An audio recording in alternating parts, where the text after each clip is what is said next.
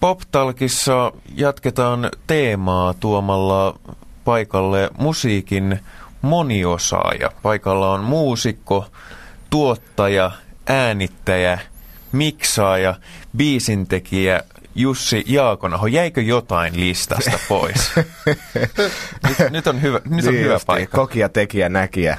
Niin. O, ai, a, niin aikalainen. En mä tiedä, siis eikä toi ollut ihan riittävän mahtipontin. Ja pa- pa- paik- paikalla on myöskin vakiopanelistimme Pekka Laine ja Jukka Harma. Päivää, me ollaan ihan vaan tämmöisiä tavallisia tallaajia. Sä olet tosiaan, Jussi Jaakonaho, teet, teet varsin monipuolisesti töitä musiikin, mm. musiikin saralla, molemmilla puolilla tiskiä, jos, jos näin voi sanoa. Niin, baaritiski. No ei baaritiski, joo. Olet ollut vain, sinä olet ollut vain toisella puolella. Joo, kyllä. Mikä on sulle se niin kuin lähtökohta tähän hommaan? Oletko se lähtökohtaisesti niin kuin, ja mikä on sulle se rakkain alue No tässä? onhan se se soittaminen ihan siis ilman muuta ollut aina. Mutta tota, öö, mä aina, niin kuin, mä aina niin kuin painotan sitä soittamista, että jos sitä on tarjolla, niin sit sitä mä teen. Ja sitten feedaan muita hommia aina sen mukaan. Mutta tota niin, niin kyllähän tietysti näin kliseisesti sanottuna se, mitä mä teen just sillä kullakin hetkellä, niin totta kai se on sitten niinku sen hetken tärkeä asia. Ja sehän on ihan käytännön sanelma juttu, että, että kun itseni olen päässyt siihen tilanteeseen, että voin itseni elättää. No osittain mä oon päässyt siihen tilanteeseen sen takia, että mä sählään joka suuntaan. Ja osittain se sitten myös vaatii sen ny- nyttemmin sitten, että, että jos, jos meinaa tota asuntolainaa maksaa, niin aika monenlaista hommaa siinä saakin tehdä sitten. Et, et. No, sä, sä kuulut myös siihen joukkoon niin musiikin nykytekijöistä, että sä oot saanut tällaista muodollista tunnustusta, tunnettuja palkintoja mm. työstä. Sä oot saanut esimerkiksi tuottajaduuneista Emman, mm. ja sitten sä oot saanut viime syksynä yhdessä Jonna Tervomaan kanssa eh, ehkä tota, arvostetumman tämmöisen populaarimusiikkialan palkinnon, mikä teosto-palkinnon, niin kumpi lämmittää ää, sy- sydäntä enemmän se, että tota, teostopalkinto, missä sä oot myös niin kuin taiteellisen sisällön tekijä vai se, että sä oot palkittu tuottaja? No. Kumpi on niin kuin, antaa henkistä tyydytystä enemmän? No se oli, se oli ehkä lievästi surrealistinen se teostopalkinto, koska, koska tota, se, no okei, pitää muistaa, mä oon muistuttanut itseäni siitä, siinä teostopalkinnossa siitä, että siinähän nimenomaan palkittiin, tai siinä nimenomaan niin kuin, ikään kuin suurennuslasin alla oli ne kyseiset teokset, eikä niin kuin niiden ihmisten ura. Koska niin kuin se tuntui ihan psykedeelliseltä, että siellä on niin kuin Pekka Pohjola ja Eero Hämeenniemeä ja Kerkko Koskista ja ihmisiä, joilla on teostosta niin, niin kuin tuhat biisiä enemmän rekisteröitynä kuin mulla ja tällä lailla näin. Että se tuntui vähän siltä, että no, että tota, tässä vääntänyt muutaman kälysen biisiä, nyt tästä tulee jotain palkintoa. Mutta että se, mist, miten sitten niin kuin tavallaan mä oon antanut itselleni anteeksi, että mä oon saanut semmoisen palkinnon, niin on tavallaan se, mitä niin kuin, sitten mulle sitten Raati sanoikin tai meillekin siinä, että, että se oli niin kuin ikään kuin se teos, eli se kyseinen albumi, niin se oli heistä vaan niin vahva, että, että sen takia se palkinto tuli. Ja sitten myöskin se, että musta oli tietysti tosi positiivista, että, että tämmöinen teostopalkinto, joka kuulostaa tällaiselta niin kuin musa-alan Finlandia-palkinnolta mahtipontisesti, niin, niin musta, oli, musta on positiivista, että, sitä, että siellä edes harkitaan niin kuin tällaista niin sanottua kevyttä musiikkia, koska helposti se voisi ajatella, että tämä on tämmöinen palkinto, joka automaattisesti menee jonnekin, niin kuin, jonnekin taidemusiikille. Niin, niin jos tässä nyt jotain raja-aitoja vedellään, niin se oli mun mielestä tosi miellyttävää. To, mutta en mä osaa sillä lailla, niin kuin se oli, niin kuin, se oli niin kuin surrealistinen kokemus. Ja mä olin ihan varma, varma että jos joku poppilevy tämän saa, niin että PMMP-levy sen olisi saanut, jos, joka on levy, josta mä vielä tosi paljon tykkään. Mutta tota, nä, nyt meni näin ja hyvä niin, ja, mutta että kyllä se, kyllä se, tota, se, teo, se tuottaja Emmakin kyllä kieltämättä, niin kyllähän se hyvältä tuntuu, koska niin kuin, Emmoista voi olla silleen montaa mieltä, ja niin kuin on syytä ollakin varmasti, mutta, mutta tota, mä oon kokenut, se tuottaja Emma on aina jonkunlainen sellainen niin kuin, mm, ehkä tunnustus jostain pitemmästä kaaresta. Tai silleen se mun mielestä on aina mennyt, että, että se, ei, se, ei, se on harvoin se sen vuoden hittituottaja, niin kuin jokaisen on saanut. Et, et, et se, totta kai se lämmitti sekin. Ei ne nyt ole sellaisia asioita, että näillä nyt fiilistellään ja lopetetaan kaikki niin kuin ajatustoiminta sen jälkeen. Että, että kyllä se, kyllä se niin kuin pik, aiheuttaa aina vähän sellaista, niin kuin, ehkä se on se suomalaisuus vaan, että se aiheuttaa aina vähän sellaista niin kuin, hankalu, hankalaa oloakin, kun tulee tuommoisia palkintoja, että ei se pelkästään mitään niin kuin, ihanuutta ole. Mutta tietysti tuommoinen, kun tulee konkreettisesti rahaa, niin eihän mulla tietenkään, niin kuin sehän on, eihän, se on oikeasti paras mahdollinen kannustin, koska sit sä voit, sit, sit sä voit olla tekemättä niin paljon, tota, voit vähän niin kuin harventaa duunitahtia ja sitten sulla on oikeasti aikaa esimerkiksi tehdä niitä biisejä tai jotain. Et, et, et, onhan se kannustavaa, jos näin voisi sanoa. Tota, tässäkin ohjelmasarjassa on puhuttu jonkin verran tästä tuottajan roolista mitä tuottaja tekee levylle on tullut esille se niin kuin yksinkertainen tosiseikka, että se voi tarkoittaa hyvin monenlaista mm. toimintaa. Jos ajattelet omaa tota, CVtä, katsot mitä on tullut tehtyä sillä tavalla, että tuottajan kohdalla lukee sun nimi, niin mm. mikä on tavallaan se skaala, millä sä liikut? Onko se tämä ku, kuulu, kuuluisa psykiatrista vääpeliin ja kaikkea siltä, siltä väliltä. En tiedä, ensin voisi tietysti, ensin voisi tietysti niin kuin, tutkia sellaista tosi epäilyttävää seikkaa, että mä oon tehnyt huomattavan paljon naisten kanssa duunia. Et siinä on niin kuin, mun se on niin kuin, jo al, niin kuin alu, niin kuin lähtökohtaisesti tosi epäilyttävää, mutta tota... Voisi se vähän tarkentaa. En. mutta tota, joo, Suomi Rockin naisten. Niin kuin.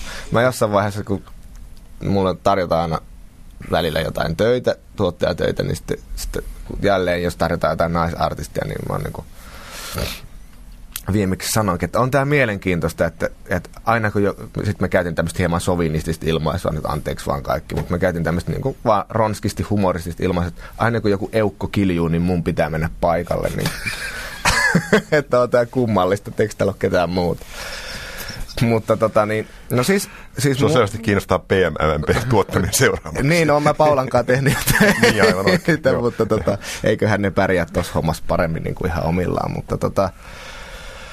Tota, tota, öö, no siis mähän on tehnyt itse asiassa varmaankin enemmän loppujen lopuksi niin, kuin niin sanotusti soloartistien töitä, kanssa töitä kuin bändien kanssa, vaikka bändienkin kanssa olen tehnyt, mutta se on, nämähän on sellaisia juttuja, että että se tavallaan, millä mä lanseerauduin niin sanotusti tuottajaksi, niin oli tavallaan se Jonnan eka levy, mikä oli mun ensimmäinen semmoinen, no oli se niin kuin ensimmäinen oikea levykin, mitä mä sillä lailla tein. Niin sitten tavallaan se oli silloin niin kuin jossain määrin osa sellaista ehkä jotain kornisesti sanottuna aaltoa silloin 90-luvun puolen välin jälkeen, jossa tuli tällaisia uusia tyyppejä, jotka teki Suomi musassa uutta soundia ja mä olin ehkä yksi heistä.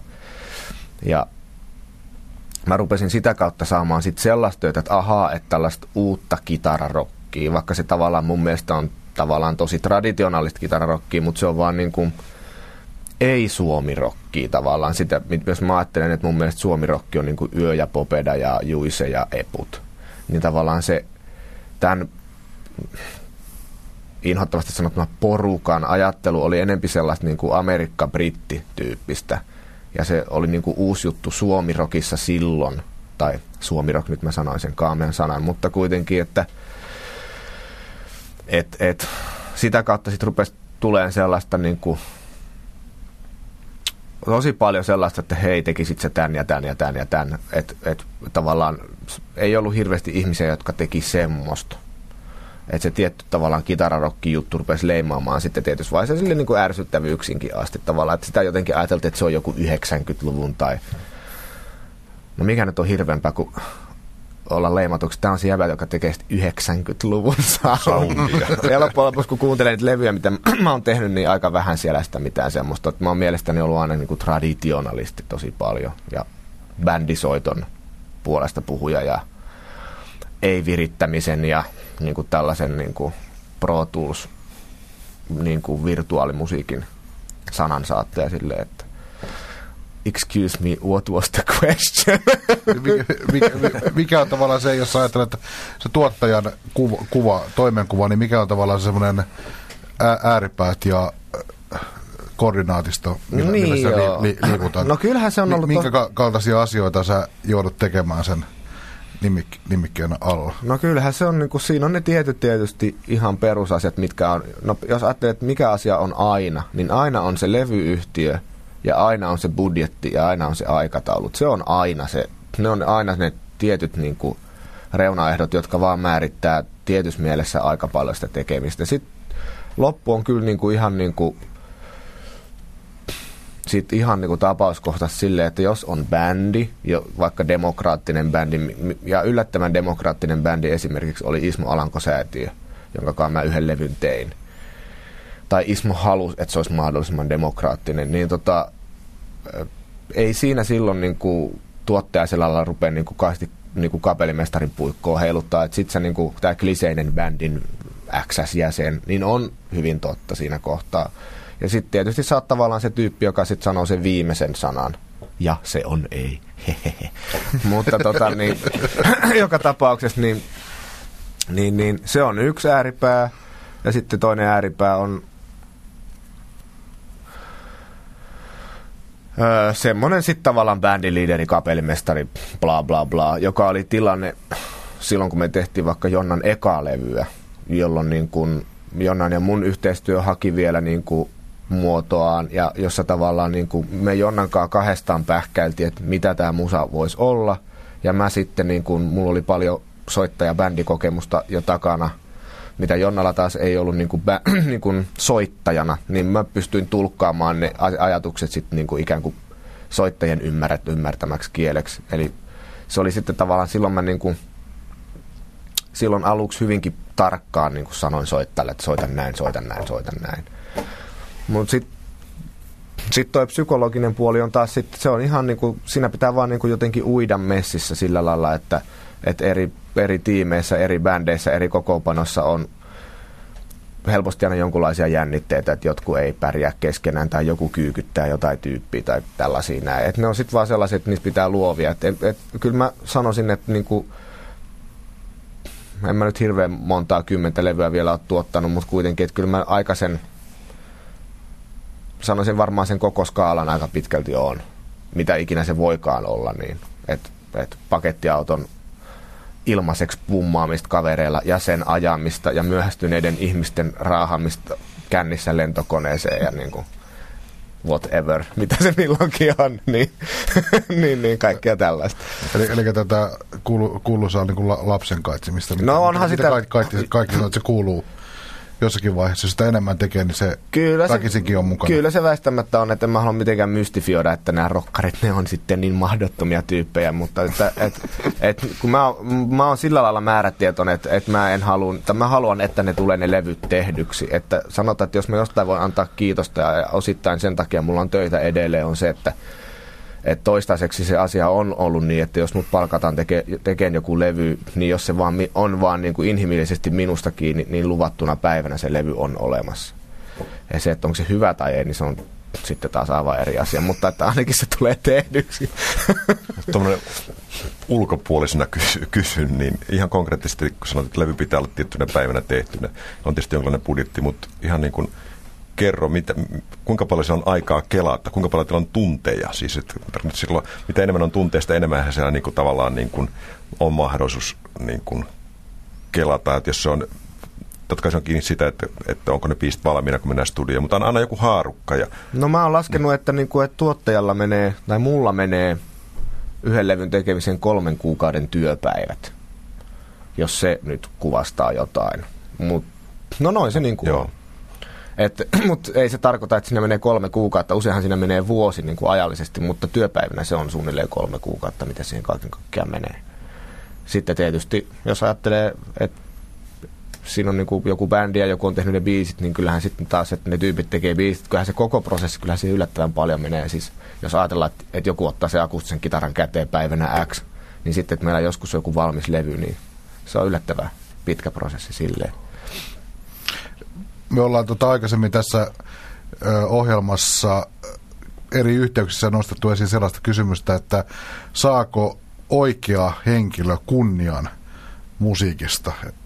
Niin onko se törmännyt tuottajan roolissa semmoiseen asetelmaan, että sä itse asiassa teet tavallaan enemmän, että sä teet sen artistinkin töitä, mm. etkä saa siitä tavallaan kredittiä, mikä tietysti voi olla ihan olennainen osa sitä diiliä, että työjako on se. Niin. Mutta no, joudutko tuot... menemään semmoiselle alueelle, että musa ei toimi eikä oikein mikään toimi. Se joudut tavallaan käyttää sitä esimerkiksi sun musiikillista osaamista semmoiseen, että oikeasti saa, saat koko paketin niin kuin mm, no tota, hengittää. Niin, no siis mä luulen, että suurin osa tuottajista ainakin Suomessa osittain viihtyy siinä duunissa just siitä, kun kun ne ei ole siinä valokeilassa. Et mä ainakin olen aina tykännyt itse sitä sellaisesta tausta häärääjän roolista, että musta on tosi miellyttävää, että mun ei tarvi edustaa mitään tavallaan. Mutta tota, kyllä mä ymmärrän ton kysymyksen. Mulla on ollut semmoinen tuuri, että mä oon sen takia, kun mä teen niin monenlaista, mun ei tarvinnut koskaan elää pelkästään tuottamisella. Että jos, mun, jos ihmisen pitäisi elää pelkästään tuottamisella, sen pitäisi tuottaa ainakin neljä levyä vuodessa. Sitten jos mä lasken, että mulla menee kolme kuukautta per levy, neljä kertaa kolme on 12. Et siinä se vuosi sitten niinku on. Siinä sitten paljon lomia pideltäessä. Ja neljä levyn tuottaminen Suomessa näillä budjeteilla, niin ei se häppöinen elanto edes vielä olisi. Eli niin kuin mulla on ollut se onni, että, että mä oon tehnyt paljon muutakin ja sitten myöskin, että kun mä oon ollut tosi paljon myös kuitenkin osallistunut biisin tekoon, vähintäänkin sovittamiseen näin, niin mulla on ja myöskin monet jutut, missä on ollut mukana, on saanut kohtuullista radiosoittoa, ja jos mä ollut soittajana, niin mulla on niin kuin nämä tekijäoikeuskorvaukset ollut ihan sellaiset, ihan niin kuin, ei massiiviset, mutta sellaiset auttavat. Niin, niin, niin mun ei ole tarvinnut, mä oon voinut olla pikkasen nirso näissä tuottajahommissa. Eli mun ei ole tarvinnut lähteä, mulla on kehittynyt ihan hyvä vainu sellaiseen, että et, et mun ei ole tarvinnut lähteä, mä en ole lähtenyt tekemään semmoisia levyjä, no jos, jos sanotaan tylysti, mä en ole tehnyt yhtään Idols-levyä, vaikka pyydetty on. Koska ne on sellaisia levyjä, että sähän saat tehdä sitten kaiken. Sille, niin se vaan on. Eikä tämä mitenkään, niin kuin, en mä dissaa niitä idolsia sinänsä, mutta se on vaan... Se niin vaan kuuluu siihen pakettiin. Se kuuluu siihen pakettiin ja sitten joku, jonkun pitää niin kuin, että Idols-levyä te- tekee monesti sellaiset innokkaat nuoret tuottajat, jotka haluaa niin kuin lanserata itsensä alalle. Että ne tekee sitten yötä päivää, ne tekee kaikkea, ne niin kuin, jos ne nyt ei sit jopa laula sitä levyä, mutta ne tekee pohjat kaiken muun siinä.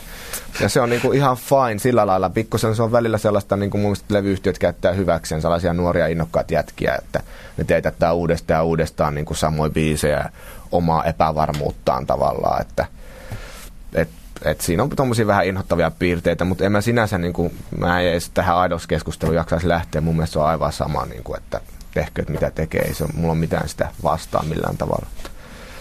Mutta että vastatakseni kysymykseen vielä, niin en, en, en mä ole joutunut tekemään sellaisia levyjä, koska mulla on, jos, no mulla on myös onneksi huono muisti, mutta että en mä kyllä ole sellaisia levyjä ollut tuottamassa, että mä olisin huomannut, että, että jos mä nyt en tee tätä ja tätä ja tätä, niin tästä tulee ihan paska. Et kyllä mulla on ollut onni päästä semmoisiin juttuihin ja olla semmoisten ihmisten kanssa tekemisissä, että mä voin tavallaan tehdä sitä tuottajan duunia, eli yrittää auttaa sitä artistia, koska niin mä oon aina ajatellut, että se tuottajan duuni on auttaa sitä artistia tekemään mahdollisimman hyvä levy ja mahdollisimman semmoinen levy, mitä se tyyppi nyt just haluaa tehdä.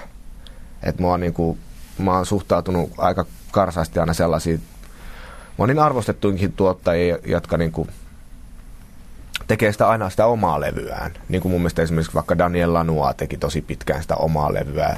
Että jos laitat sen levyn pyörimään, niin et sä tiennyt, että onko se Emilu Harris vai U2 vai Willie Nelson vai kuka.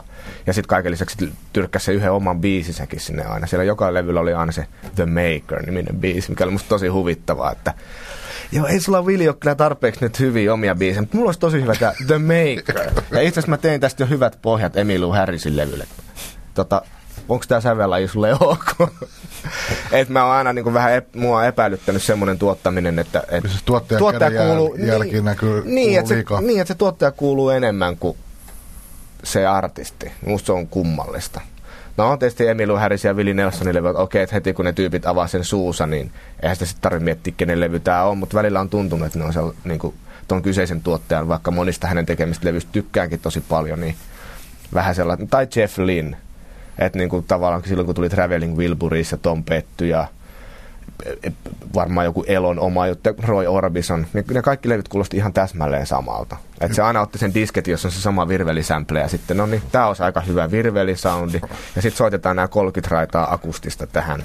Ja niin kuin, et se on hieno soundi, mutta että se ei ole mun mielestä se, mistä tuottamisessa on kyse sitten kuitenkaan. No, mun piti just sanoa, että kyllä mun mielestä tota, toi tuottajan kädenjäljen ylikorostuminen huipentuu siihen, kun se sai kuulostaa Beatlesit itseltä. niin, se on ihan totta. Sekään ei ollut riittävän kunnioitusta herättävä artisti. Niin. Etteikö maestro olisi niin. jyrä, niin. jyrännyt. Sillä oli se sama disketti vieläkin taas. Olisiko se kuitenkin Ringo, niin tää virvelisoundi? Niin kuin se. Voitaisiin kuitenkin pikkusen pikkasen aikaa puhua vaikka Phil Spectorin tuotannosta. Niin, no joo.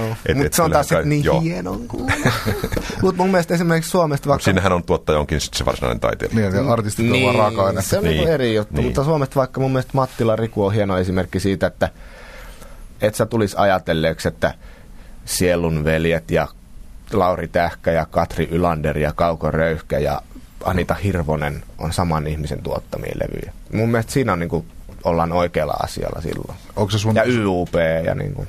Onko Riku Mattila sun suomalainen, suomalainen tuottaja idoli? Onko se sulle sellainen niin ammattilainen ideaali? Tästä Tuo on vaikea kysymys, kun mä tunnen Rikun nykyään tai on tuntenut jo jonkun aikaa, niin tavallaan idolisana tuntuu tosi typerältä, niin, mutta, mutta mä arvostan häntä niin kuin, tota, niin kuin edustaa, edustaa ammattikuntaa parhaimmillaan. No mun mielestä joo, mun mielestä joo, että, että mä, oon niin kuin, mä oon liian vähän tavallaan silleen konkreettisesti perehtynyt siihen, että mitä tuottajat teki niin kuin 40, 50, 60-luvulla, että mitä se tuottaminen silloin oli, koska silloin mun mielestä niin kuin suomalainen iskelmä oli ihan mahtavaa ja se oli kansainvälisellä tasolla ja mitä se nykyään, no ehkä iskelmä on ihan paskaa joka paikassa nykyään maailmassa, mutta siis että se on niin kuin, siis suomalaisen iskelmän niin kuin, tuhoutuminen 80-luvulla on semmoinen mun mielestä ihan anteeksi antamaton juttu, että, että tavallaan, että, että hyi hävetkää. tai että kun MIDI tuli Suomeen, eli pystyttiin ruveta tekemään halvalla levyjä, niin se hieno iskelmäkulttuuri, mikä meillä oli hienot soittajat, hienot arraajat, hienot sanottajat, hienot laulajat, se koko homma vedettiin pöntöstä alas sille niin kuin muutamassa vuodessa. Se on mun mielestä ihan käsittämätön juttu toi, toi, toi, on kyllä, toi olisi äärimmäisen hieno ohjelma jollekin, tai nimi jollakin ohjelmalle, kun MIDI tuli Suomeen. niin, se on ihan totta. Mutta niin se käytännössä oli, koska hei, nyt nämä voi tehdä halvalla. Yksin kotona. Ei tarvitse tehdä, niin, ei tarvitse tehdä, ei, ei tarvitse käyttää oikeita soittajia enää. Et niinku. Niin, mutta joka tapauksessa siis tämä sivujuone, toi, toi on mun suosikkia, että mä voisin tosta huutaa viikon. Mutta että, et, et, toisaalta mä oon liian vähän perehtynyt siihen, että miten iso se tuottajan rooli oli siihen aikaan, koska ne kuulosti niin hienolta ne levytykset, että mi- mistä kaikesta se on johtunut, mutta että silloin epäilemättä Suomessa oli mahtavia tuottajia. Ja sitten taas pitkään tuntui, että niin kuin 80-luvulla jotenkin mitä se tuottaminen sitten oli, että se monesti tuntui, että se oli enemmän tämmöisen niin kuin vahvaa äänittäjä miksaaja niin kuin tavallaan, että se, joka äänitti ja miksasi sen levyn, niin sitä kutsuttiin myös tuottajaksi. Jossain vaiheessa tuntui, että se oli vähän enemmän niin, ja Riku oli sitten niinku rockmusiikin puolella mun mielestä ensimmäisiä semmoisia, jotka otti enemmän semmoisen niinku, niskaperseotteen sit koko hommasta, että nyt tuotetaan. Jonka takia monet sen tekemät levyt onkin niinku edelleen semmoiset, että sä voit edelleen kuunnella, ja ne on täysin valideja, ne ei ole niinku sillä lailla huonolla tavalla aika, niinku, aikansa edustajia, vaan jotkut vanhat pistepirkkojen levyt vaikka, tai just kaukon levyt, niin ne voi, niitä voi kuunnella niin kuin 20 vuotta myöhemmin ja olla silleen, että wow, että tämä ei kuulosta pelkästään vuoden 86 virvelisoundilta, vaan tämä kuulostaa niin kuin, että tässä on ajatusta.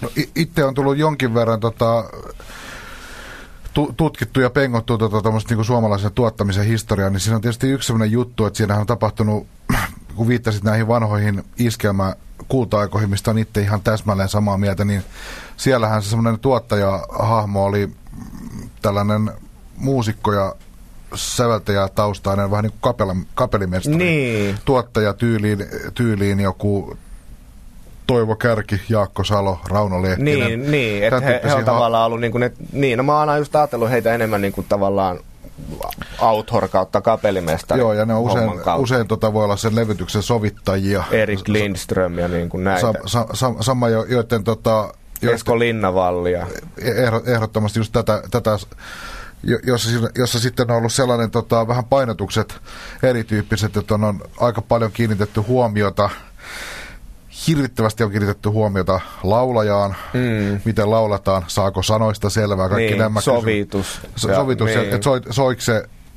soiko se oikein.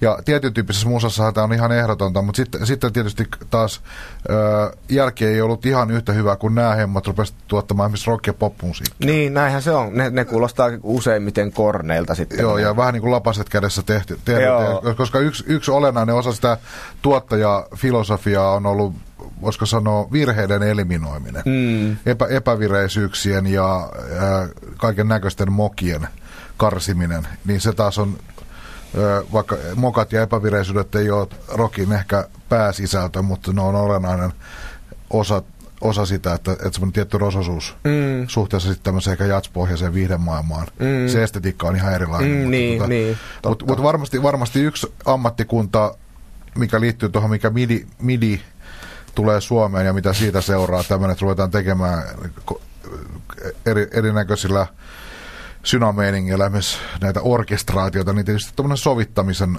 roolin hukkuminen ja se tietty käsityötaidon Niin. katoaminen, kun tietyt sukupolvet on jäänyt eläkkeelle, niin just on tullut tilalle rockpohjaisia tyyppejä, joilla on ehkä vähän kapeampi se mm. skaala, millä Niin. tehdään. Että jos pitää, pitää tota, että kirjoitapa tuosta joutessas jousisovitukset tuohon, niin välttämättä kaikki ei, ei ehkä irtoa kaikilta. Niin, niinhän se on. Ja sitten niinku, että kyllähän nykyäänkin on ihmisiä, että kyllähän niinku itsekin vaikka, vaikka niinku rock ja jouset on niinku myös aihe, joka on, niinku, on semmoinen, niinku, että hoho, ja tämä sana kuulostaa hienommat, kun laitetaan tähän jouset. Mutta että et tosi usein törmää siihen, että kyllä sitä tavallaan sitä sovittu, sovitustaitoa sinänsä on, että m- m- mun kännykästä löytyy monta numeroa, jos mä voin tilata jousisovitukset, mutta et, että löytyy sellainen sovittaja, joka niinku, o, o, muista sen, että tässä on myös tämä bändi. Et tosi usein mä joudun sovittaa ekvalisaattorilla sitä sit, niin kuin miksatessa sitä, koska ne ihmiset ajattelevat, että mahtavaa mä pääsen sovittamaan. Ja nyt mä niin kuin teen tämmöisen itsenäisen taideteoksen. Ja sitten kun vaikka ku- kuuntelee itse sellaisia jousisovituksia, mistä tykkää niin kuin rockmusiikista tai soul-musiikista, vaikka niin kuin vanhoja niin kuin, vaikka 70, 60, 70-luvun soul-levyjä, niin ne jousisovitukset on ihan äärimmäisen yksinkertaisia. Ihmiset niin kuin, muutama viulisti soittaa tosi korkealta tai sillä on ihan naivistisia linjoja. Ja ne mahtuu sinne ja ne kuulostaa hienolta ja ne on tehokkaita. Että ei sun tarvi tehdä sinne jotakin niin kuin Vivaldia, vaan se sillä pärjää ihan hienosti sillä muutamalla äänellä. Ja tämä on semmoinen, mitä, mikä tajuttiin aikoinaan, koska niin kuin, just noina aikoina sovitettiin sitä, niin kuin, että se ei ollut mikään semmoinen, että no nyt tässä on tämä niin kuin, tää hanuripartio, sitten tähän tulee jouset, vaan se oli, niin kuin, että se oli al- alusta asti se sovitus oli yksi juttu, koska useimmittenhän se menee rockibändillä silleen, että ne paahtaa sen Pro Toolsin täyteen niitä raitoja ja sitten ne keksii, että taas tosi magia, kun tässä olisi vielä jouset. Ja sitten sinne tulee vielä niin kuin 40 raitaa jousia ja sitten se miksaaja niin kuin, kuola suupieristä valuen niin kuin koittaa saada sen kaiken jotenkin sille taltalla mahtumaan. Ja sitten vielä gospel-kuoro. Niin, niin. että en, en tiedä. Siis mä Ja synamatot vielä. synamatot ja niitä pitää on kaikki stereona ja niitä pitää Juu, olla juu. kahdeksan. Koska muuten se ei ole tarpeeksi leveätä. Mutta nämä on kaikki tämmöisiä niinku juttuja, että mä huomaan monesti, että vaikka mä oon vasta 37, niin mä huomaan niinku olevani vanha vihainen mies. Niinku. Niin tämmöinen ihminen Arthur Furman tyyppinen jäkätys niinku, koko ajan niinku jostain kuuluu, vaikka en ole tämän vanhempi. Niinku. Yksi asia, mikä mua kiinnosti, kun mä tutkin vähän sinun taustaasi ennen tätä ohjelmaa, niin on Oh-oh. se, että sä oot myöskin toiminut monilla levytyksillä ja muilla äänitetuotannoilla ihan niin kuin, no tää on, tää on aina se ikävä jako niin kuin teknisellä puolella, että sä oot toiminut ihan niin kuin äänittäjänä, Kyllä. miksaajana Joo. tai äänittäjänä ja miksaajana, Joo. niin onko tämä vaikuttanut sun, sun hommaan tuottajana paljonkin? On. Se on vaikuttanut sillä tavalla, että, että äänittäjät ei saa multa anteeksi antoa yhtään. Koska mä tiedän, mitä se äänittäminen on, niin mulla on turha tulla selittämään jotain niin kuin niin kuin, että, no katso, tässä on tämmöinen yksi juttu, kun tämä Sempte ja tämä, nyt tämä, katso, tämä AEC Ebu, niin se tajut, että toi, niin kuin toi, se, ei, ei, se ei vaan niin kuin uppoo. Ja se on, se on myös, niin kuin, että mä vaadin äänittäjältä tosi paljon, että niin kuin äänittäjä ei saa olla levytyksen este, mitä se helposti niin kuin saattaa olla, jos se ei ole ammattitaitoinen. Eli siis äänittäjän pitää olla niin kuin niin nopea, että, sitä, niin kuin, että sä et edes näe sen hupparin vilahdusta siellä studiossa. Tämä ei ole nyt mitään sellaista, niin kuin, että, että se, siis mä en rakenna mitään niin kuin hierarkiaa tähän, mutta joo, on se vaikuttanut siihen. Ja sitten niin kuin, kyllä mä voisin kuvitella, että joskus jollain äänittäjällä on ollut vähän epämiellyttävääkin tehdä mun kanssa töitä, koska se tietää, että tuo tietää tästä jotain.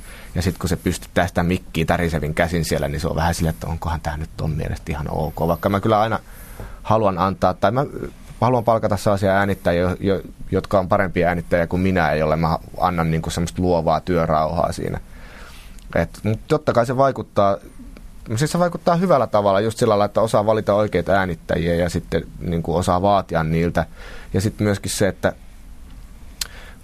että osaa sanoa, sanoa sille äänittäjälle, että kokeilepa tota mikkiä tai voisiko tota mikkiä siirtää tohon tai niin kuin, onko toi hyvä ja läpäläpälää. Että on siinä niin kuin, to, mä, se, on, se on yksi, kaikki, kaikki niin kuin musan tekeminen on mulle niin kuin semmoinen yksi suuri kokonaisuus, että niin kuin, tavallaan äänittäminen, miksaminen, tuottaminen, soittaminen ja biisin tekeminen on kaikki mun mielestä sitä yhtä ja samaa.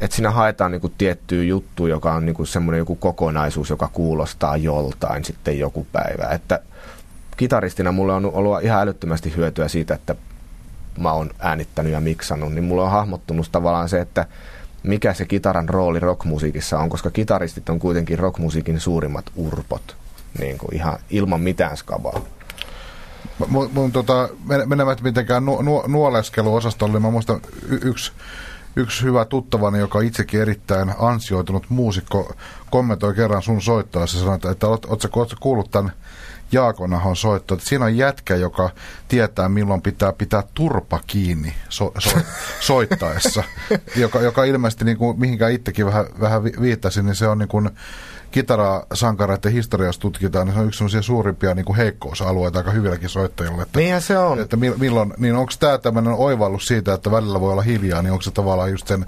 tuottamistyön ja äänittämistyön syn, synnyttämä oivallus? Kyllä se varmasti osittain on, ja sitten se on osittain myös sen tulos, että tekniikka on riittämätön tekemään asioita enemmän. Ihan siis, että tavallaan niin kuin ihmiset helposti naureskelee tälle, aina kun mä sanon näin, mutta siis se on ihan faktahan on, että kun mä oon itse oppinut soittaa ja mä en ole koskaan halunnut osata soittaa nopeasti. Niin mä en ole myöskään koskaan nähnyt sitä vaivaa. Mä oon, mä oon halunnut alusta asti kuulostaa joltain. Tai itse asiassa yllättävän kauan aikaa sitten mä oon halunnut kuulostaa jo siltä, miltä mä oon tavallaan aika pitkään kuulostanut.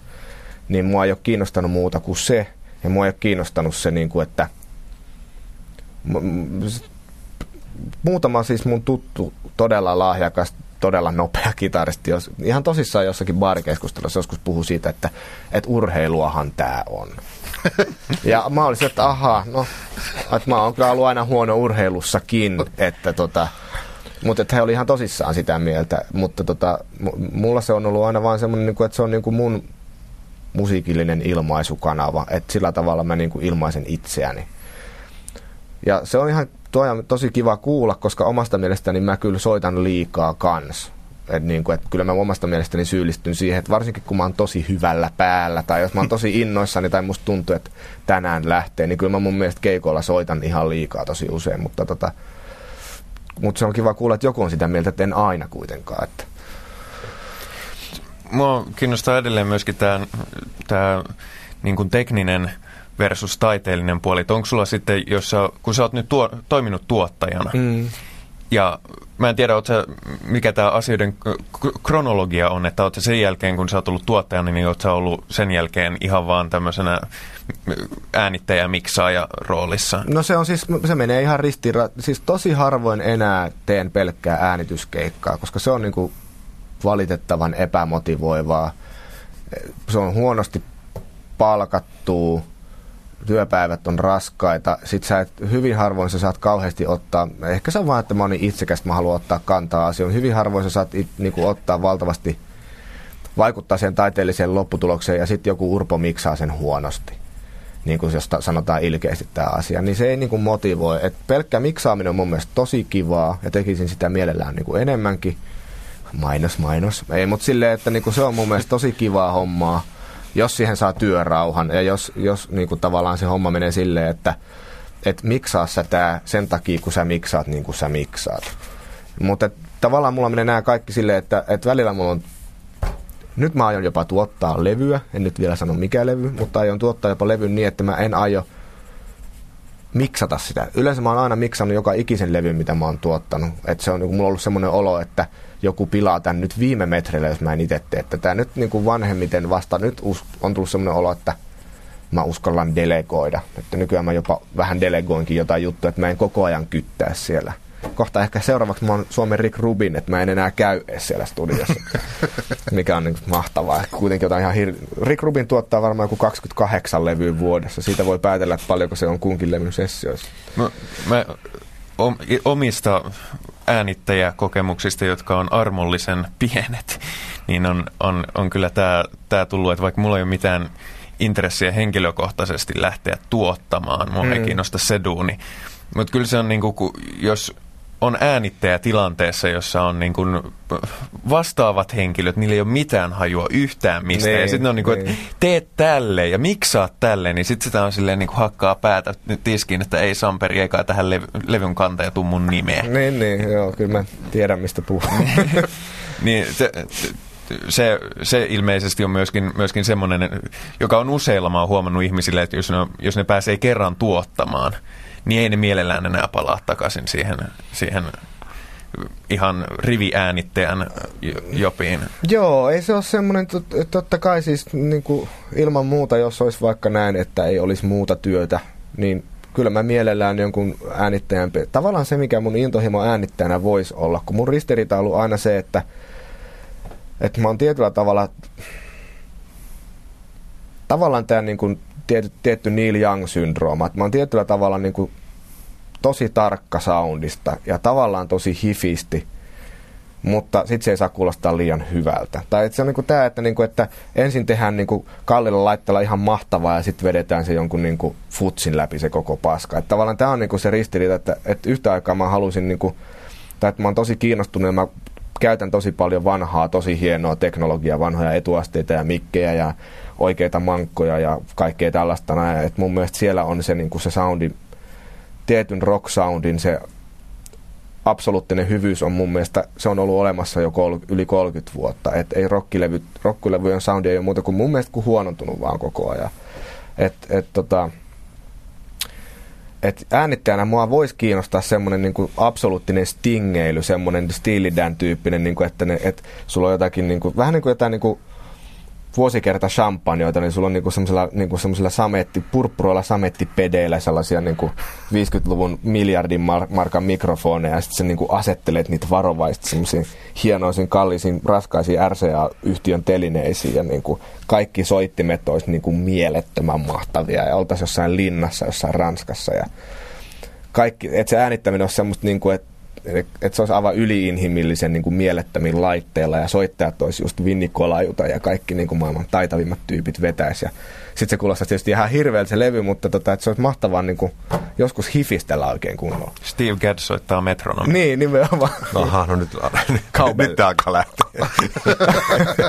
eli, eli, eli, jos tämän viikiksi vaan, jos jollakin on tämän tyyppistä keikkaa tarjolla, niin voi, voitte ottaa Jussi niin, yhteyttä. Niin, Mutta tarkena sitä, että 30 vuoden aikana on niin kuin tavallaan rocklevyt kuulostaa vähän huonommalta huonommalta. Tarkoittaako se, että onko se, niin kuin, onko ne liian kliinisiä? Sitäkö se tarkoitit? No, äh, kliininen, kliininen on yksi sana. Nykyään niissä on yksinkertaisesti liikaa tavaraa. Äh, soittajat on huonontunut, soittajien yhteissoitto. Soittajat, ei enää, soittajat soittaa niin kuin omissa karsinoissaan. Bändit ei ajattele enää yhteissoittoa, vaan ne rumpali soittaa, kei, rumpalilla on ihan sama, onko se keikalla vai studiossa soittaa niin kuin tämä on se sen soittokaveri. tai joku ja sitten kaikki, niin kuin, kaikilla on niin korvamonitorit ja sitten niin kuin, kuuntelee vaan sitä omaa juttua. Niin kuin, paras suoritus on se, kun mä en leivannut kertaakaan. Tai niin kuin tämä meni, tos, niin kuin, että biisin välit oli tosi lyhyet ja mulla oli tosi hyvät spiikit tänään. Tai että, niin kuin, että, että se on muuttunut niin paljon, se, se on, että että levyt kuulostaa, modernit levyt kuulostaa mun mielestä sietämättömät, niitä ei voi kuunnella. Ne on sellaisia Snickers-patukoita, joista niinku, ne alkaa ja loppuu ja niissä on kaikki kultaiset leikkaukset ja kaikki niinku kohdallaan kai. Ja sitten se on vaan sellaista niinku geneeristä möhnää, joka ei ole enää, niinku, se, on, se ei ole niinku enää musaa, vaan se on jotain sellaista niinku ääntä, jota vaan tulee sieltä tuutista ja sitten se niinku, siinä yritetään niin paljon varastaa sun huomiota, että se tavallaan se järjestelmä kerkee luhistua sen neljän minuutin aikana jo. Siis amerikkalainen niin kuin tämmöinen nyky niin kuin Nickelback ja sen jälkeläiset, niin sehän eihän se ole mitään musaa, vaan se on jotain, niin kuin, mä en tiedä mitä se on. Se, se on joku, niin kuin, se on jotain konsoli, konsolista vuotavaa, jotain semmoista. Niin kuin. Se, se, näyt, se näyttää tosi hyvältä spektrianalysaattorista. se on ihan totta, siinä on täydelliset kaaret, se on ihan totta, mutta tota, siitä mä en tajua niin kuin mitään. Ja kun su- tämmöinen suomalainen salakerho on nykyään kuin AUX-kerho, joka on, joka on käytännössä nettifoorumi, johon kuuluu kymmeniä suomalaisia niin kuin eri ikäpolven äänittäjiä ja miksaajia ja tuottajia, ja sitten siellä käydään välillä kiihkeitä keskustelua eri aiheista. No mä oon siellä sitten taas se vanhan liiton jäärä, vaikka mä edes niin vanhaa liittoa olekaan, mutta kuitenkin niin, niin, niin kuin ihmiset kiroilee, että on tää, kun pitää nykyään nämä levyt tehdä näin. Sitten mä oon ihan ihmeessä, että ai jaa, koskaan kukaan ei ole sanonut mulle, että nämä levyt pitäisi tehdä näin. Että mähän en itse edes esimerkiksi niin master-limitoi, jos niin kuin ihmiset tajua, mitä se tarkoittaa. Mä en master-limitoi mun tekemiä levyjä ollenkaan. Mä äänitän ne nauhalle, mä miksaan ne nauhalle. Niissä on harvoin yli 30 raitaa tavaraa, oli se ihan kenen artistin levy vaan – Mä tänne levyt niin kuin sillä lailla, kun rockilevyt on aina tehty, koska mä en osaa muuta, enkä halua tehdä muuta. Ja se on niin kuin se mun tuottajan kuva. Ja jos sitä halutaan, niin sitten joskus mulle mun puhelin soi. Ja se on niin kuin näin. Ja se ei kukaan tullut sanomaan mulle, niin kuin, että tämän pitää kuulostaa niin kuin System of a Downin levyltä, vaikka ne kuulostaa sinänsä hienot, joo. Mutta että niin kuin, et ihmiset itse koska ne haluaa, että niillä on töitä ja ne haluaa olla niin kuin ajan soundis messis, niin tuottajat ja äänittäjät ja mikset lähtee itse tavallaan messiin sellaiseen, niin kuin, että no kyllä tämä nyt pitää tältä kuulostaa. Va- ajattelematta niin kuin sitä, että ei kukaan ole oikeasti vaatinut sulta sitä, vaan sä itse, että tyypit ympäri maailman itse ajaa tavallaan sitä juttua siihen. Se lähti tästä kornista volumekilpailusta, että kenen levy tulee lujiten ja niin kuin, mikä nyt on jo niin älyttömän typerä. Se on semmoista niin pikkupoikien hiekkalaatikossa pedeily, niin kuin, jolle ei pitäisi olla mitään tekemistä musan tekemisen ja levyn tekemisen kanssa. Et, et. Ennen aikaa sen tämä oli ihan vinyylitekniikka, joka esti, että jos sä teet, soit, soit, pistät sen soimaan liian kovan, niin se neula lähtee hyppimään se, paikalla, mutta nykyään ei ole enää sitä. ei ole sitä, niin. Miten itse asiassa oma ajatus kulki myös just tohon suuntaan, että tuntuu, että tuolla alalla on äärimmäisen laajalle levinnyt semmoinen kopioimisen ja tietysti trendisoundin ajattelu, että kunakin hetkenä on tietyt tyypit, ne voi olla innovatiivisia niin kun, ja tuoda jonkun uuden jutun, mutta se tavallaan se innovatiivisuuden tuntu häviää, koska jotain tietty juttu lähdetään heti kopioimaan ja mm, monistamaan ympäri niin, maailmaa, ympäri niin. maailmaa kautta linjan, niin oot sä, oot sä tota, törmännyt ikinä si- siihen semmoisen asetelmaan, että sulta olisi tavallaan niin kuin tilattu tilaustyönä jotakin, että, että teet tämä juttu niin kuin toi tekee. Että sun, tavallaan toimeksianto on jo semmoinen vähän niin kuin pla- plagiointia tai vähintäänkin semmoista erittäin ankaraa vaikutteiden ottoa edelleen. No on siis kauan sitten ollut semmoisia tarjouksia, että mä en mä koskaan sitten itse asiassa mun ihan tuottaja alkuaikoina, niin kyllä sellaisiakin tarjouksia on ollut. Ja mä joskus jopa olisin suostunut lähteen semmoisia tekemäänkin joskus olin nuori, tarvitsin rahaa. Nyt se on se, olin vanha, tarvitsin rahaa. mutta, tota, tota, niin, mutta ei, ei ne sitten koskaan toteutunut semmoiset. Nehän on tavallaan, niin kuin ne voi tuottajan kannalta olla sellaisia hauskoja sormiharjoituksiakin, että jos ei ota kaikkea niin älyttömän vakavasti aina. Mutta että aikoinaanhan se oli nykyään internetin ihmeellisessä maailmassa, kun kaikki asiat on julki ympäri maailmaa yhtä aikaan. Aikoinaanhan se oli se, että Suomessa koko ajan vinoltiin siitä, että kun jossain tehdään jotain soundia, niin sitten Suomessa tehdään se kaksi vuotta myöhemmin. Mutta nykyään se tehdään joka paikassa sille saman tien tavallaan se juttu. Mutta mä oon ollut aina sitä mieltä, että tämä ei ole varmasti mun keksimä ajatus, mutta niin kuin mun, mun ajatus kyllä siitä, että jos sä haluat olla niin kuin edellä aikaasi, niin, niin kuin drop out.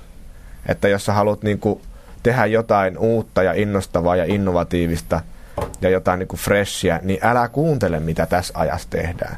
Mä oon niin kuin suhtaudun tosi epäilyttävästi sille, että joo, että ollakseni niin kuin musiikki rock-tuottaja, niin mun täytyy tsekkaa tätä meininkiä. Mä, mä oon, mulla oli semmoinen pitkä kausi, että mä kuuntelin niin kuin 30-50-luvun musiikkia monta monta vuotta. Mua ei kiinnostanut paskaakaan, mitä, mitä rockissa tapahtuu.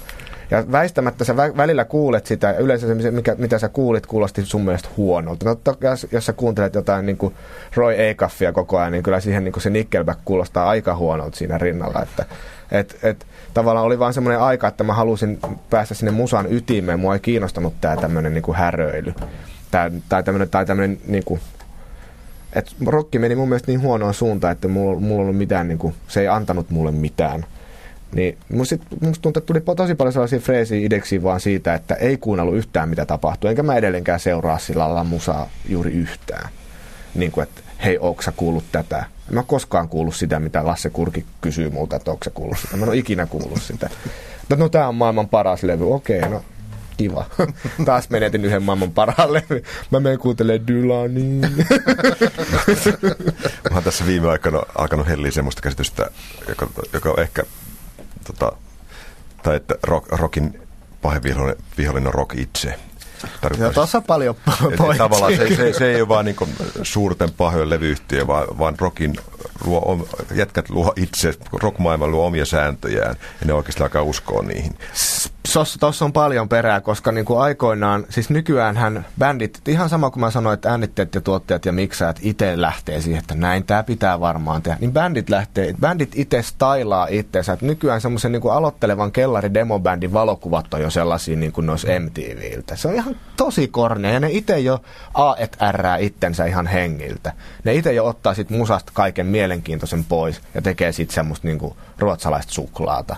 Ja sitten sitten ne niin kuin, ne niin kuin tota, tuotteistaa itsensä jo treenikämpillä. Se on ihan käsittämätöntä, että semmoinen tietty niin kuin, ollaan tosi pro, mikä ei niin kuin alun perin kuulu, oliko Jerry Lee Lewis tosi pro. Tai niin kuin, että sellaiset mielisairaat niin kuin sekopäät, niin kuin Jerry Lee Lewis ja Little Richard ja tämmöiset, ei sellaisia sainattaisi enää nykyään, koska ne on vaarallisia. Ne saattaa tehdä yhtäkkiä mitä sattuu. Niin, niin nykyään bändit niin kuin jotenkin, en mä tiedä vetistää itse itse. Totta kai niin kuin mä yleistän tosi raskasti, totta kai niin kuin kun etsii, niin onhan tosi paljon nykyään tosi mielenkiintoista ja hienoa musaa ja kaikkea, mutta niin kuin tälle mainstream on kyllä niin kuin aika ankeesiama ollut pitkään jo. Toihan on mielenkiintoinen ajatus. Pitää tietysti korostaa sitä, että kun sä oot kuunnellut pelkästään 30-luvun hillbilly-vinkutusta kotona, niin sä oot kuitenkin työssäsi tehnyt tavallaan tämän ajan musi, musiikkia. Mm. Oletko tämmöisellä asenteella, niin luokittelet sä itse toisin ajattelijaksi tässä suomalaisen ammattimaisen musiikin tekemisen kentässä? En mä usko, koska tosi paljon ihmiset, kuitenkin ainakin ne ihmiset, kenen kanssa mä oon tekemisissä, niin on traditiotietoisia, koska mun mielestä kaikkien musiikin tekijöiden pitäisi tietää, mistä se musa tulee. Tai niillä pitäisi olla joku kosketus siihen. Musta se on ihan, niin kuin, ihan mitä tahansa ammattia sä teet, niin mun mielestä sulla pitäisi olla jollakin tavalla sen ammatin historia hallussa. Tai sillä että, se, että, se, että susta tuntuu, että sä oot osa jotakin jatkumoa, että, että sä vaan niin kuin jotenkin niin kuin täysin irrallaan niin kuin tee jotain ihmeellistä sirpaleista juttua, joka ei korreloi mihinkään. Et, et, mm, se mitä mä koen, että mitä mä, miksi semmoinen tietty arkainen, semmoinen tietty pelkistetty, yksinkertainen musiikki, miksi se puhuttelee mua, niin se on se tietty totuus, mikä siinä musiikissa on. Että se on paljasta ja siinä on niin kuin ihminen, joka kertoo jonkun jutun, joka on oikeasti totta. Mä en tarkoita, että se on faktuaalisesti tapahtunut, mutta se tunnetila tai se joku, mitä siinä käsitellään, niin sä, sä et, sun ei tarvitse miettiä, että mitä tässä nyt haetaan. Vaan niin kuin se on niin kuin, että se on siinä. Ja se on se, mitä mä yritän niin kuin peräänkuuluttaa niin kuin niiltä levyiltä ja niiltä artisteilta, kenen kanssa mä teen töitä. Et niin kuin mä otan yleensä aina kantaa teksteihin. Eihän mä niitä tietysti, että jos joku ei ole hirveän hyvä tekstittäjä, niin minkä mä sille sitten voin. Mutta että mä ainakin kysyn lähes kaikilta ihmiset, kenen kanssa mä teen töitä, jos on joku epämääräisyys siinä tekstistä, mitä sä sillä tarkoitat. Ja jos se tekstit, mitä sä tarkoitat tuolla, ja jos se tekstittäjä ei osaa vastata siihen, niin yleensä sitten tarkoittaa sitä, että tota kannattaa ehkä vielä vähän miettiä. Et, et, Jos sä et tiedä, mistä sä puhut. niin, että Joo, antakaa minulle totuutta, sanoi John Lennon, mutta siis oikeasti, että, että niin kuin toi on tavallaan se, että se on se, mitä mä niin kuin sillä lailla haen, että, että, että se on ihan sama, kun mä menen katsoa jotain bändiä tavastialle, niin mulla on valitettavasti vähän semmoinen, niin kuin, niin kuin, että lähtee semmoinen niin kuin enintään 40 sekunnin kello raksuttaa semmoinen, että se pyövel, pyövelin viitta vedetään jo päälle. Että, et jos, et se on aivan sama, mitä se musa on. Ja se on aivan sama osaksi ne soittaa. Se on aivan sama, mitä ne soundit on. Ja aivan sama osaksi kukaan mitään. Mutta jos mulle tulee semmoinen olo, että nyt tuolla on niin jotain jät- jätkiä, jotka esittää jotain, jota ne haluaisi olla, niin kyllä siis beatbarin puolella ollaan niin kuin alle minuutti. Ei voi mitään, että se, näin se vaan on. Mutta sitten jos menee silleen, että hei, nyt täällä on jotain niin kuin, oho, että jotkut ihmiset on sitä, ketä ne oikeasti on, eikä jotain larppaajia, niin, Esittää, esittää jotain rock-muusikoita. Niin kuin, että. tota, sä oot tuottanut levyjä, jotka on menestynyt aika hyvin. Häpeä. Va, va, varmasti, var, var, varmasti, se, var, varmasti tota, sellaisiakin, jotka ei ole menestynyt niin Kyllä. hyvin, mutta aika paljon sellaisia, jo, jo, jotka on soinut paljon radiossa, on listoilla nähty ja noin poispäin. Tunneeko tota paineita siitä, että sun tuottamat levyt menestyy? Otetaan esimerkki tästä tavallaan hetkestä, mitä nyt elä, eletään. Sä oot ollut mukana tekemässä Siiri Nurdinin Mm. levyä, joka on niinku urallaan varmasti aika semmoisessa mielenkiintoisessa ja tärkeässä mm. leikkauspisteessä. Tärkeimmässä. Tärkeimmässä ta- taustalla yhtyö, joka sai paljon näkyvyyttä, mutta joka oikeasti ei menestynyt kovinkaan hyvin myynnillisesti, varsinkaan loppuvaiheessa, eli Killers. Tietyssä mielessä ehkä vähän niin kuin pettymys asianosaisille ja kuitenkin nu- nu- nuori lahjakas ihminen mm. lä- lähtee tosissaan tekemään uraansa ja nyt pitäisi niin sanotusti varmaan tapahtuu jotain. Mm. Jos ei tapahdu mitään, niin varmasti voi olla aika vaikea jatkaa. Tunnetko sä paineita Siirin puolesta No, tuottajana ja soittajana? Ähm, no siis, Mä otan, on ihan sama. ei. Mä ajattelisin näin, että tässä iässä osaan jo sanoa, milloin mun mielestä joku levy on oikeasti tosi onnistunut. Ja se levy on tosi onnistunut ja on tosi sääli, jos ihmiset ei sitä, jos se ei niinku, jos se ei saavuta ihmisiä. Et se on ennen kaikkea se juttu, miten mä ajattelen, että totta kai sitä aina ajattelee, kun tekee jotain levyä, että, että tai siis ainahan sitä tekee parhaansa. Tuottaja ei voi päättää sitä, tuleeko tästä, ei kukaan voi päättää sitä, tuleeko tästä levystä mahtava ja merkkipaalu. Mutta tuottaja voi päättää, että tuleeko tästä ihan paska vai ei. Et sen verran tuot, hyvä tuottaja, että se voi hampat irvessä saada sen edessä niin kuin kahden tähden levyksi, niin kuin, mutta että tai mikä se on soundi, oli se soundissa se pieru-symboli, vai oliko se rumpassa, se oli mahtava. Se että ei edes tähti, vaan semmoinen pie- pieru. Musta se oli loistava. Tätä- Hyvä fiilis tulee Joo, nimenomaan. Joo, me saatiin soundissa pieru. Vai oliko se rumpas? Mä en ikinä muista. Mutta tota, niin, niin, ei siinä, ei tuo, siis oikeasti, se, se, siinä musagenressä, mitä mä teen, niin tuottaja ei kyllä pysty oikeasti, siis nyt varmaan kaikki on siellä, että no he, he niin just, mutta että ei siinä musagenressä pysty ajattelemaan semmoisia asioita, että mikä myy ja mikä ei, tai oisko tämä, kiinnostaisiko tämä. Siirillä kävi ihan mieletön, en mä sano, että se on pelkästään Jaga, mutta Siiri, Siirillä oli onni päätyä semmoisen levyyhtiön sellaiselle AETR-ihmiselle, joka sainas Siirin tietäen, minkälainen artisti Siiri on, koska oli semmoinen aikakausi Suomi, Suomi rock-teollisuudessa, että ne sainas jotain artisteja ja sitten ne ajatteli, että me tehdään tästä tommonen. Ja nyt oli taas niin kuin esimerkki sellaisesta tietynlaisesta mun mielestä Atte Blum, Pekka Arnio-tyyppisestä, siis, hän, siis Siri ei ole siis heidän tallissaan, mutta niin kuin sitä ajattelua, että onpa mahtava artisti, että me halutaan auttaa sinua, että tuu tänne ja tehdään diiliä, tee semmoinen levy kuin sä haluut. Kertaakaan ei puututtu mihinkään levyyhtiön toimesta ja se tehtiin jo alusta asti selväksi, että, että sä oot ihan mahtava, että niin kuin, nyt tee semmoinen levy kuin sä haluut. Ja niin kuin, Siiri itse niin kuin joistain ehkä menneisyyden kevyistä traumoista ja kolhuista johtuen niin kuin itse valitsi soittajat, valitsi tuottajan, valitsi äänittäjän, valitsi studion. Ja mä olin vähän silleen aluksi, että aha, yleensä mä kyllä niin kuin, Mutta tota, sitten niin kuin, mä olin hänen kanssaan jo soittanut sinne hänen englanninkielisen soololevyn puitteissa ja niillä keikoilla ja niin kuin, tajusin itsekin sen, että tämä on nyt niin kuin, tämä on se hetki, jolloin ton ihmisen pitää tehdä just niin kuin se haluaa.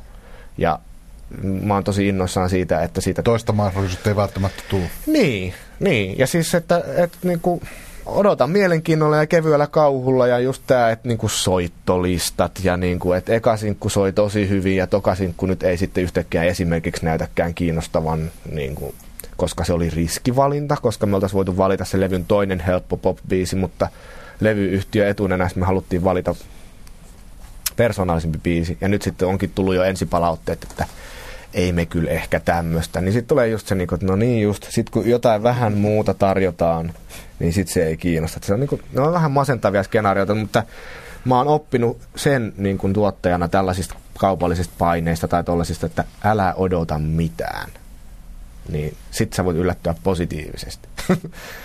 niin kuin, että ei ne, en, en, mä voi ottaa taloudellisia paineita, koska mä en tiedä, miten ne korreloisi musiikkiin. Et kaikki menestys, mitä niin kuin, No hyvä esimerkki on vaikka kun tehtiin Jonnan, Jonnan kanssa se Rakkauden haudalla, joka oli silleen, että, että se elokuva soundtrack, mihin se tuli, niin se elokuvan ohjaaja oli halunnut, että Jonna tekisi siitä biisistä version. Ja sitten levyyhtiö ehdotti sitä meille, että, että voisitteko te tehdä. Itse asiassa se meni jopa niin, että levyyhtiö muisti väärin. Levyyhtiö muisti, että, että että tota, Jonna olisi pyydetty tekemään Something's Got Hold of My Heart. Ja mä olin aivan fiiliksessä, kun se mun mielestä ollut aina ihan mahtava biisi. Mä olin, jee, mahtavaa! Sitten tulikin, ei sori, ei kun tää onkin tää Juisen biisi. ja niin kuin kaikki kunnia Juiselle, että ei siinä mitään, mutta mutta että minä ja Jonna, en mä tiedä, niin kuin, ei, ei, kenenkään kannata ottaa hernettä nenään tästä, mutta että kyllä mä uskallan varmaan puhua Jonnankin puolesta, että me ei oltu mitenkään rakastettu sitä Sakari Kuosmasen alkuperäistä levytystä siitä kappaleesta. Että se oli, aikansa lapsi tosi monella tavalla ja se, niin kuin se teksti versus se tulkinta ja versus se tuotanto, niin se oli meille tosi vieras ja etäinen ja ei, niin kuin, ei niin kuin puhutellut kyllä millään tavalla. Ja sitten tavallaan, koska se oli se, minkälaisena se biisi Suomessa tunnettiin, niin sitten kyllä me oltiin vähän silleen, että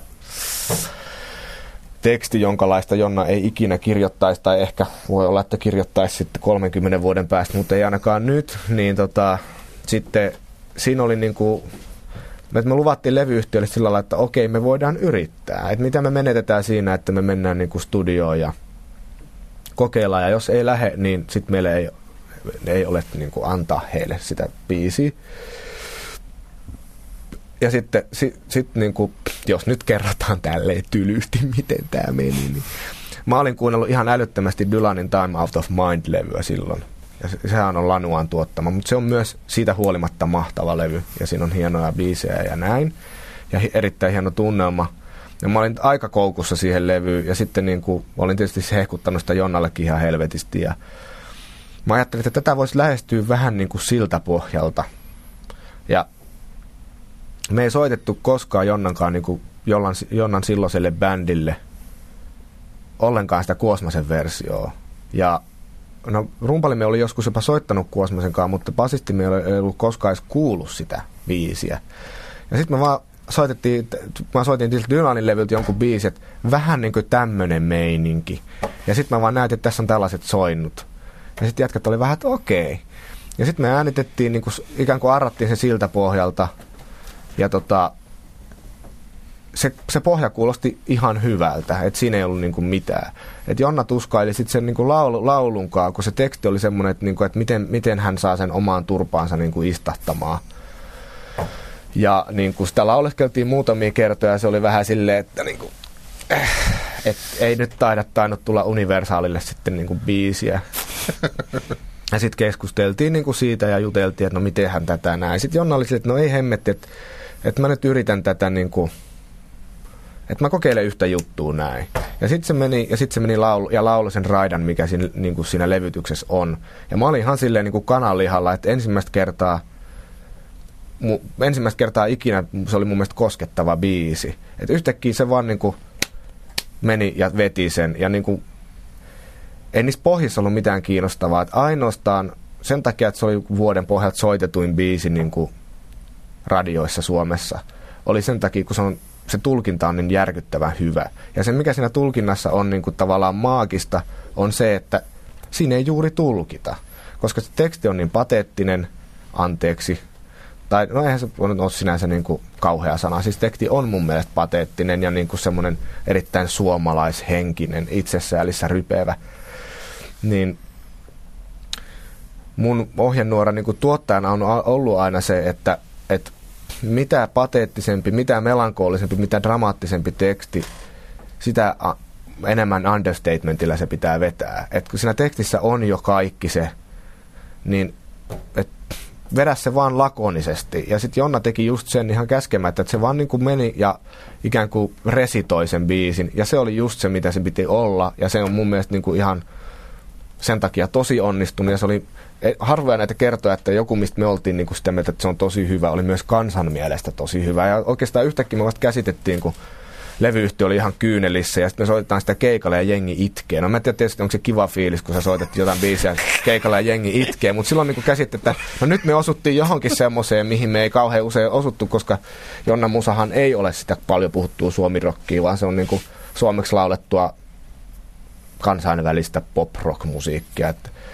et mun, mun tavallaan mittari sille suomirokille, mitä mä en, en sinänsä halua parjata, koska se on tärkeä osa niin kuin maamme musiikkiin, mutta että mä en ole koskaan ollut suomirokin tekijä ja tuottaja, niin kuin, että mä oon tehnyt sellaisia levyjä, ja tämä ei siis osaa kuulostaa hienostelulta, mutta mä oon tehnyt sellaisia levyjä itse, että mun ideaali ja soundi-ideaali ja svengi-ideaali ja kaikki on ihan muualla kuin Suomessa. Että mä oon niin kuin tehnyt sellaisia levyjä, että jos lauluraadan laittaa mutelle – niin et sä pysty sanomaan, että millä kielellä tässä kohta ruvetaan laulamaan. Kun taas niin kuin Lauri Tähkän levy on semmoista, että ensimmäisestä niin kuin iskusta sä tiedät, että nyt tässä joku rupeaa kohta vetään suomeksi. Ja siinä on se ero. Niin kuin, ollenkaan arvottamatta näitä asioita. Ja sen takia kuitenkaan mun tekemät levyt osittain ei ole koskaan myynyt niin kuin, kuitenkaan mitään ihan mielettömiä. Että okei, että Jonnan se Halo-levy on myynyt kai lähemmäs 40 000, että sehän on ihan järkyttävä määrä levyjä, mutta ei se kuitenkaan mitään tällaista niin kuin, Maija Vilkkumaa yö, Irina-tyyppistä sukseeta kuitenkaan koskaan ollut, että koska se on kuitenkin koko kansalle vierasta soundin maailmaa ja silloin kun sä menet alavuuden puustelin keikalle, niin sä huomaat sen myös konkreettisesti, että ei ne taju tätä. Tai toi on rumasti sanottu, että ei ne taju tätä, mutta tämä ei puhuttele niitä, sanotaan näin.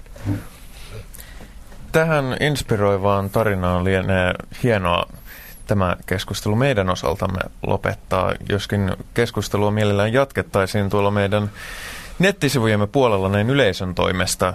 Sivuthan ovat osoitteessa blogit.yle.fi kautta pop-talk ja siellä on myöskin tämä kokonainen podcast-versio, joka on ihan koko yli tunnin keskustelu. Jos tätä radiosta kuulette, niin siellä kuulee vain pienen pätkän tämän keskustelun alusta. Ennen kuin lopetetaan ihan tyystin, niin käydään meidän perinteinen sykähdyttävä kokemuskierroksemme läpi. Mitä on tapahtunut viime aikoina, mikä on pysäyttänyt ja nostanut jotain tasaisen massan yläpuolelle? Onko vapaaehtoisia alo- aloittajia? Kaikki, kaikki jotenkin vilkuilee niin huole- huolestuneen näköisinä ympärille, että mä en, mä en uskalla antaa kenenkään. Annetaan Harman aloittaa, kun se viittoilee. Tuota noin mä eilen kirjoitin blogia Yle kautta pop-levystä. Mä voisin ottaa sen nyt esiin, koska vähän, vähän liittyy äskeiseen keskusteluun. Se on tota Shelby Lynn levy Just a Little Lovin, jossa se heittää Dusty Springfieldin biisejä.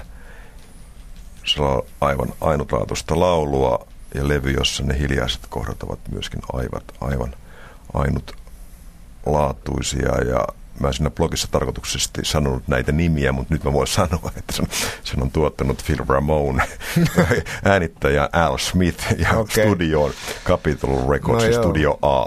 No siinä ei voi mennä pieleen tuolla porukalla kyllä. Että.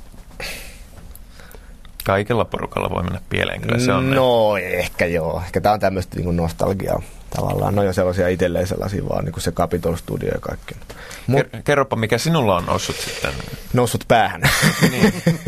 Ei, no kyllä siis tota, niin no nyt tietysti, niin kuin, kyllähän tätä on riittävästi valtamediassa hehkutettu tätä, tätä tota, Levon Helm-kontaktia, mutta mä näin Levon Helmin siis tota, New Yorkissa, hei mulla on sen paitakin päällä mahtava. Tästä mä näinkin, milloin mä näin sen Beacon teatterissa 16. maaliskuuta tänä vuonna sen oman nykyisen soolobändinsä. Viime vuonna. Oliko se vi- niin viime vuonna?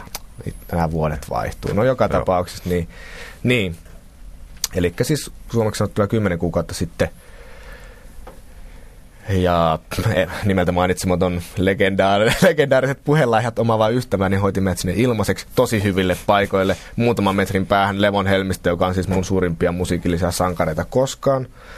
Ja tota, kyllä mä sanoin, että siellä kun The Wait pärähti soimaan sitten siellä niin kuin Encore-puolella, niin kyllä siinä niin kuin itkettiin ja naurettiin ja niin kuin, hyvä, ettei kakattu housu yhtä aikaa. Että se on kyllä niin kuin, se oli semmoinen niin kuin vuosien odotuksen käsittämätön niin kuin huipentuma. Että sen mahtavampaa en ole kyllä kokenut varmasti koskaan. Että siinä se. Mun tuore musiikillinen elämys liittyy tuohon tota, rakkauden haudalla puheenvuoroon, eli siitä, tota, miten niin tulkinnalla, oikeanlaisella lakonisuudella ja vähäleisyydellä saadaan rajut tekstit toimimaan. Mä oon tuossa tota, vapaa-aikana niin harrastan levyarvostelujen kirjoittamista, mikä on vähän kyseenalainen harrastus, mutta harrastanpa kuitenkin. Ja tota, mulla oli arvo, arvioitavana tulevaan Soundilehteen Matti Johannes Koivun Irvin levy, Irvin Kurmanin lauluja. Ja välillä tota oikeasti tulee sellainen fiilis, että nyt mun pitää miettiä ihan hemmetin tarkkaan, mitä mä sanon tästä, koska tämä on jollakin tavalla tuntuu, että tämä on tärkeä levy. Niin to, to, se levy tuntuu, tuntuu siltä ja se on hyvä osoitus siitä, menemättä sen pidemmälle arvioni siteeraamissa, mutta se on oikeasti sellainen levy, jossa ö, oikeanlainen ristiriita tekstin ja tulkinnan välillä tuottaa todella mielenkiintoisen lopputuloksen. Pa- paikoittelen tekstejä, joilla on ihan mieletön, voi sanoa jopa painolasti suomalaisessa kulttuurissa. Irvin on niin, niin, niin tota, syvälle juurtunut juttu ja irvinismi ja kaikki tämmöiset käsitteet, niin sitten tämä just radiossakin soinut Ei tippa tapa mm. kappale, joka on näistä Irvinin viina-uho-biiseistä se kaikista tunnetuin, niin mitä sille biisille tapahtuu, kun se siitä riisutaan kaikki ironia ja huumori pois ja sitten tulee semmoinen niin kuin totinen ja lakoninen. Traaginen. Niin, traagi, traaginen nuoren spurkun puheenvuoro, niin kyllä niin. se on aika, aika päräyttävä. Mm. Niin se on kyllä semmoinen tota, levy, jonka kuuntelu- ja arviointikokemus tuntui sieltä, että nyt olen, olen hetken aikaa olenna perimmäisten kysymysten äärellä. Totta kai hylkäsin ne kysymykset ja siirryin sitten kotikentälle triviaalien asioiden pariin välittömästi sen jälkeen, mutta hetken aikaa ajattelin ihan tärkeitä asioita. Siitä mä olen kuullut saman levyn, niin kyllä, kyllä se, se, mä olen täysin Pekan kanssa samaa mieltä. Vain, vain, vain elämää, mutta elämää tärkeämpää. Minun suuri elämykseni on varmaan kornein elämys, mitä tässä, tässä piirissä on ikinä saattaa. sanottu. Nimittäin äh, kyseessä sain vihdoin vuosien pähkäilyn jälkeen hankittua ACDCin levyn Back in Black. No eihän, se on ihan siis, se on ja, mahtavaa. Ja, ja tota noin, mä, mä, mä tulen tähän, tähän anekdoottiin. Mä en, mä en ole siis, kun olin lapsi, niin ennen kuin tajusin, että hei, että musiikkia voi kuunnellakin, niin se oli ainoa levy, mitä koskaan kuuntelin. Se oli niin kuin silleen, että tätä on, on musa. Tätä tämä niin kuin on. Ei mitään muuta olekaan. Ja kaikki niinku, meillä, meillä on hyvin musikaalinen perhe ollut aina levyhyllyt täynnä levyjä. Ja sitten mä ajattelin, ajattelin automaattisesti, että muut on paskaa. Tämä on niinku tämä levy. Ja tota noin, no se tuli kuunneltua muutaman kertaa läpi, niin kuin voi, voi kuvitella. Ja mä en ole raaskinut ostaa sitä CD-muodossa sen takia, koska mä osaan sen ulkoa ja sitä ei ole näkynyt mid-price-hintaisena. Mutta vihdoin löysin sen mid-price-hintaisena ja laitoin ankaralla työnteolla niin ansaitsemaa rahaa, rahaa siihen ja pistin sen soimaan ja totesin, että kyllä se vieläkin on hyvä levy. Ehkä se on edelleenkin niin, että kaikki muut on paskaa sitten loppujen lopuksi. Ja alkaa tässä juuri uusi pop ja aiheena on nyt ACDC tuotanto. ACDCin henkinen perintö. Ei se niin kaukana totuudesta. No, ky- kyllä siitäkin ohjelma varmasti saisi. Kyllä. Mutta me ehkä emme mene siihen tä- tässä yhteydessä, vaan me lopetamme tähän. Kiitämme vierasta Kiitos. Jussi Jaakonahoa, joka on muusikko, tuottaja, äänittäjä, miksaaja, biisintekijä. Sitten mä, sit mä keräsin näitä titteleitä lisää tässä Mäkiä, keskustelun kokia, aikana. tekijä ja aikalainen. Niin, nimenomaan. Traditionalisti, öö, no ehkä ei, men, ehkä ei mennä näin. Keski-ikäinen urpo. ja sitten, sitten, Tarvitsee rahaa, sen Niin. mä ja sitten on Pekkalainen ja Jukka Haar. Kuulemiin. Kiitos. Kiitos.